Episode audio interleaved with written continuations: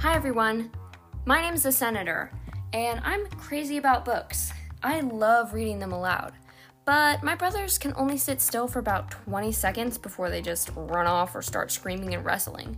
So I've decided to share my love of reading with you guys. I hope that you enjoy.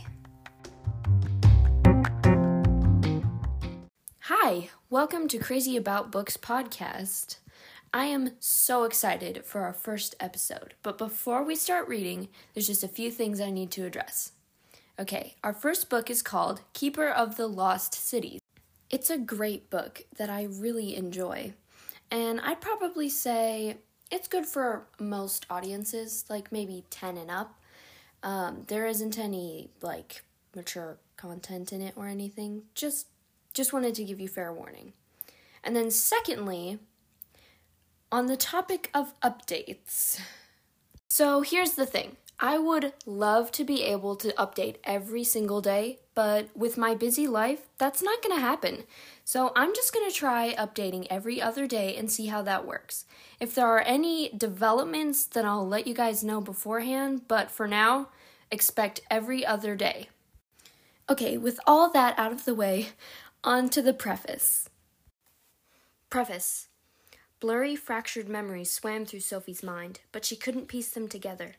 She tried opening her eyes and found only darkness. Something rough pressed against her wrists and ankles, refusing to let her move. A wave of cold rushed through her as the horrifying realization dawned. She was a hostage. A cloth across her lips stifled her cry for help, and a sedative's sweet aroma stung her nose when she inhaled, making her head spin. Were they going to kill her? Would the Black Swan really destroy their own creation? What was the point of Project Moonlark then? What was the point of the Everblaze? The drug lulled her toward a dreamless oblivion, but she fought back, clinging to the one memory that could shine a tiny spot of light in the thick, inky haze. A pair of beautiful aquamarine eyes. Fitz's eyes. Her first friend in her new life. Her first friend ever. Maybe if she hadn't noticed him that day in the museum, none of this would have happened. No, she knew it had been too late even then. The white fires were already burning, curving toward her city and filling the sky with sticky, sweet smoke. The spark before the blaze. Chapter 1 Miss Foster! Mr. Sweeney's nasal voice cut through Sophie's blaring music as he yanked her earbuds out by the cords. Have you decided that you're too smart to pay attention to this information? Sophie forced her eyes open. She tried not to wince as the bright, bright fluorescence reflected off the vivid blue walls of the museum, amplifying the throbbing headache she was hiding. No, Mr. Sweeney, she mumbled, shrinking under the glares for now staring classmates. She pulled her shoulder length blonde hair around her face, wishing she could hide behind it. This was exactly the kind of attention she went out of her way to avoid. Why she wore dull colors and lurked in the back, blocked by the other kids who were at least a foot taller than her. It was the only way to survive as a 12 year old high school senior. Then perhaps you can explain why you were listening to your iPod instead of following along? Mr. Sweeney held up her earbuds like they were evidence in a crime, though to him they probably were. He dragged Sophie's class to the Natural History Museum in Balboa Park, assuming his students would be excited about the all day field trip. He didn't seem to realize that unless the giant dinosaur replicas came to life and started eating people, no one cared. Sophie tugged out a loose eyelash, a nervous habit, and stared at her feet. There was no way to make Mr. Sweeney understand why she needed the music to cancel the noise. He couldn't even hear the noise. Chatter from dozens of tourists echoed off the fossil lined walls and splashed around the cavernous room. But their mental voices were the real problem. Scattered, disconnected pieces of thoughts broadcast straight into Sophie's brain, like being in a room with hundreds of TVs blaring different shows at the same time. They sliced into her consciousness, leaving sharp pains in their wake. She was a freak. It had been her secret, her burden, since she fell and hit her head when she was five years old. She tried blocking the noise, tried ignoring it. Nothing helped, and she could never tell anyone. they wouldn't understand. Since you've decided you're above this lecture, why don't you give it? Mr. Sweeney asked. He pointed to the enormous orange dinosaur with a duck bill in the center of the room. Explain to the class how the Lambeosaurus differs from the other dinosaurs we've studied. Sophie repressed a sigh as her mind flashed to an image of the information card in the front of the display. She'd glanced at it when they entered the museum, and her photographic memory recorded every detail. As she recited the facts, Mr. Sweeney's face twisted into a scowl, and she could hear her classmates' thoughts grow increasingly sour. They weren't exactly fans of their resident child prodigy. They called her Curve Buster. She finished her answer, and Mr. Sweeney grumbled something that sounded like know it all as he stalked off to the next exhibit. Exhibit. Sophie didn't follow. The thin walls separating the two rooms didn't block out the noise, but they muffled it. She grabbed what little relief she could. Nice job, super freak. Darwin Chang, a boy wearing a t shirt that said, Back off, I'm gonna fart, sneered as he shoved past her to join their classmates. Maybe they'll write another article about you. Child prodigy teaches class about the Lambeosaurus. Darwin was still bitter Yale had offered her a full scholarship. His rejection letter had arrived a few weeks before. Not that Sophie was allowed to go. Her parents said it was too much attention, too much pressure, and she was too young. End of discussion. So she'd be attending the much closer, much smaller San Diego College next year a fact that some annoying reporter found newsworthy enough to post in the local paper the day before.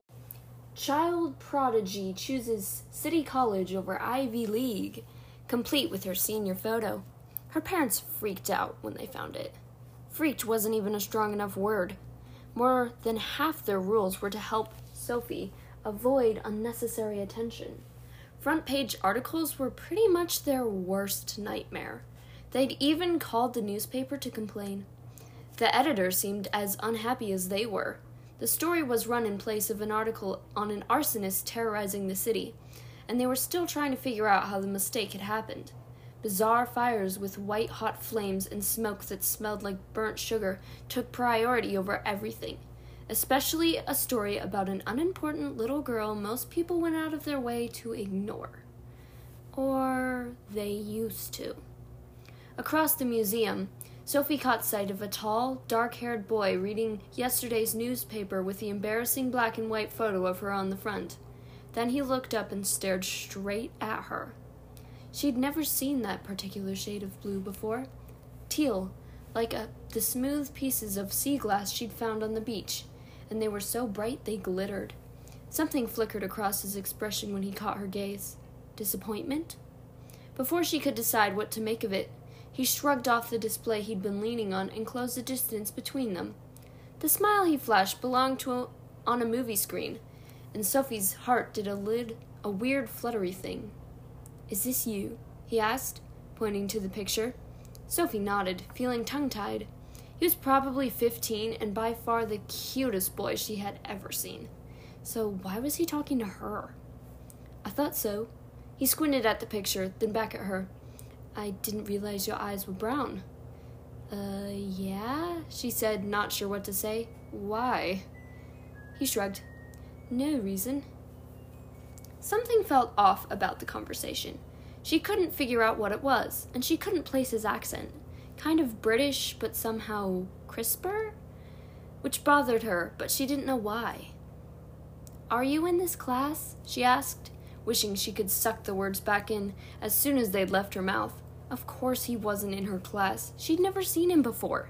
She wasn't used to talking to boys, especially cute boys, and it made her brain a little mushy. His perfect smile returned as he told her, No. Then he pointed to the hulking greenish figure as they were standing in front of, an Albertosaurus, in its giant, lizard esque glory. Tell me something. Do you really think that's what they looked like? It's a little absurd, isn't it? Not really, Sophie said, trying to see what he saw. It looked like a small T Rex. Big mouth, sharp teeth, ridiculously short arms. Seemed fine to her. Why? What do you think they look like? He laughed. Never mind. I'll let you get back to your class. It was nice to meet you, Sophie. He turned to leave just as two classes of kindergarteners barreled into the fossil exhibit. The crushing wave of screaming voices was enough to knock Sophie back a step, but their mental voices was a whole other realm of pain. Kit's thoughts were stinging, high pitched needles. So many at once was like an angry porcupine attacking her brain. Sophie closed her eyes as her hands darted to her head, rubbing her temples to ease the stabbings in her skull. Then she remembered she wasn't alone. She glanced around to see if anyone noticed her reaction and locked eyes with the boy. His hands were at his forehead, and his face wore the same pained expression she imagined she'd had only a few seconds before. Did you just hear that? he asked, his voice hushed. Sophie felt the blood drain from her face. He couldn't mean. It had to be the screaming kids. They created plenty of racket on their own. Shrieks and squeals and giggles, plus sixty or so individual voices chattering away. Voices. She gasped and took another step back as her brain solved her earlier problem. She could hear the thoughts of everyone in the room, but she couldn't hear the boy's distinct, accented voice unless he was speaking. His mind was totally and completely silent. She didn't know that was possible. Who are you? she whispered. His eyes widened. You did, didn't you? He moved closer, leaning in to whisper, Are you a telepath? She flinched. The word made her skin itch, and her reaction gave her away. You are! I can't believe it, he whispered. Sophie backed toward the exit. She didn't she wasn't about to reveal her secret to a total stranger. It's okay, he said, holding out one of his hands as he moved closer, like she was some sort of wild animal and he was trying to be calm. You don't have to be afraid. I'm one too. Sophie froze. My name's Fitz, he added, stepping closer. Fitz? What kind of a name was Fitz? She studied his face, searching for some sign that this was all part of a joke. I'm not joking, he said, like he knew exactly what she was thinking. Maybe he did. She wobbled on her feet. She'd spent the past seven years wishing she could find someone else like her, someone who could do what she could. Now that she'd found him, she felt like the world had tilted sideways. He grabbed her arms to steady her. It's okay, Sophie. I'm here to help you. We've been looking for you for twelve years. Twelve years? What did he mean by we? Better question. What did he want with her? The walls closed in and the room started to spin. Air. She needed air. She jerked away and bolted through the door, stumbling as her shaky legs found their rhythm. She shuck, sucked in giant breaths as she ran down the stairs in front of the museum. The smoke from the fires burned her lungs and white bits of ash flew in her face, but she ignored them. She wanted as much space between her and the strange boy as possible. Sophie, come back! Fitz shouted behind her. She picked up her pace and raced through the courtyard at the base of the steps, past the wide fountain, and over the grassy knolls of the sidewalk. No one got in her way. Everyone was still inside because of the poor air quality, but she could still hear his footsteps gaining on her. Wait! Fitz called. You don't have to be afraid. She ignored him, pouring all her energy into her sprint and fighting the urge to glance over her shoulder and see how far back he was. She made it halfway through a crosswalk before the sound of screeching tires reminded her she hadn't looked both ways. Her head turned and she locked eyes with a terrified driver struggling to stop his car before it plowed right over her. She was going to die.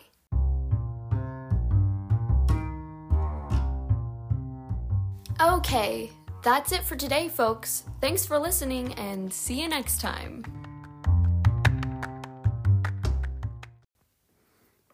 This is just an edit. Apologies for my terrible accents. Um, I'm just recording this for fun, and I have no experience with accents, and I'm not that good at doing them. But um, I hope you guys are able to enjoy anyway.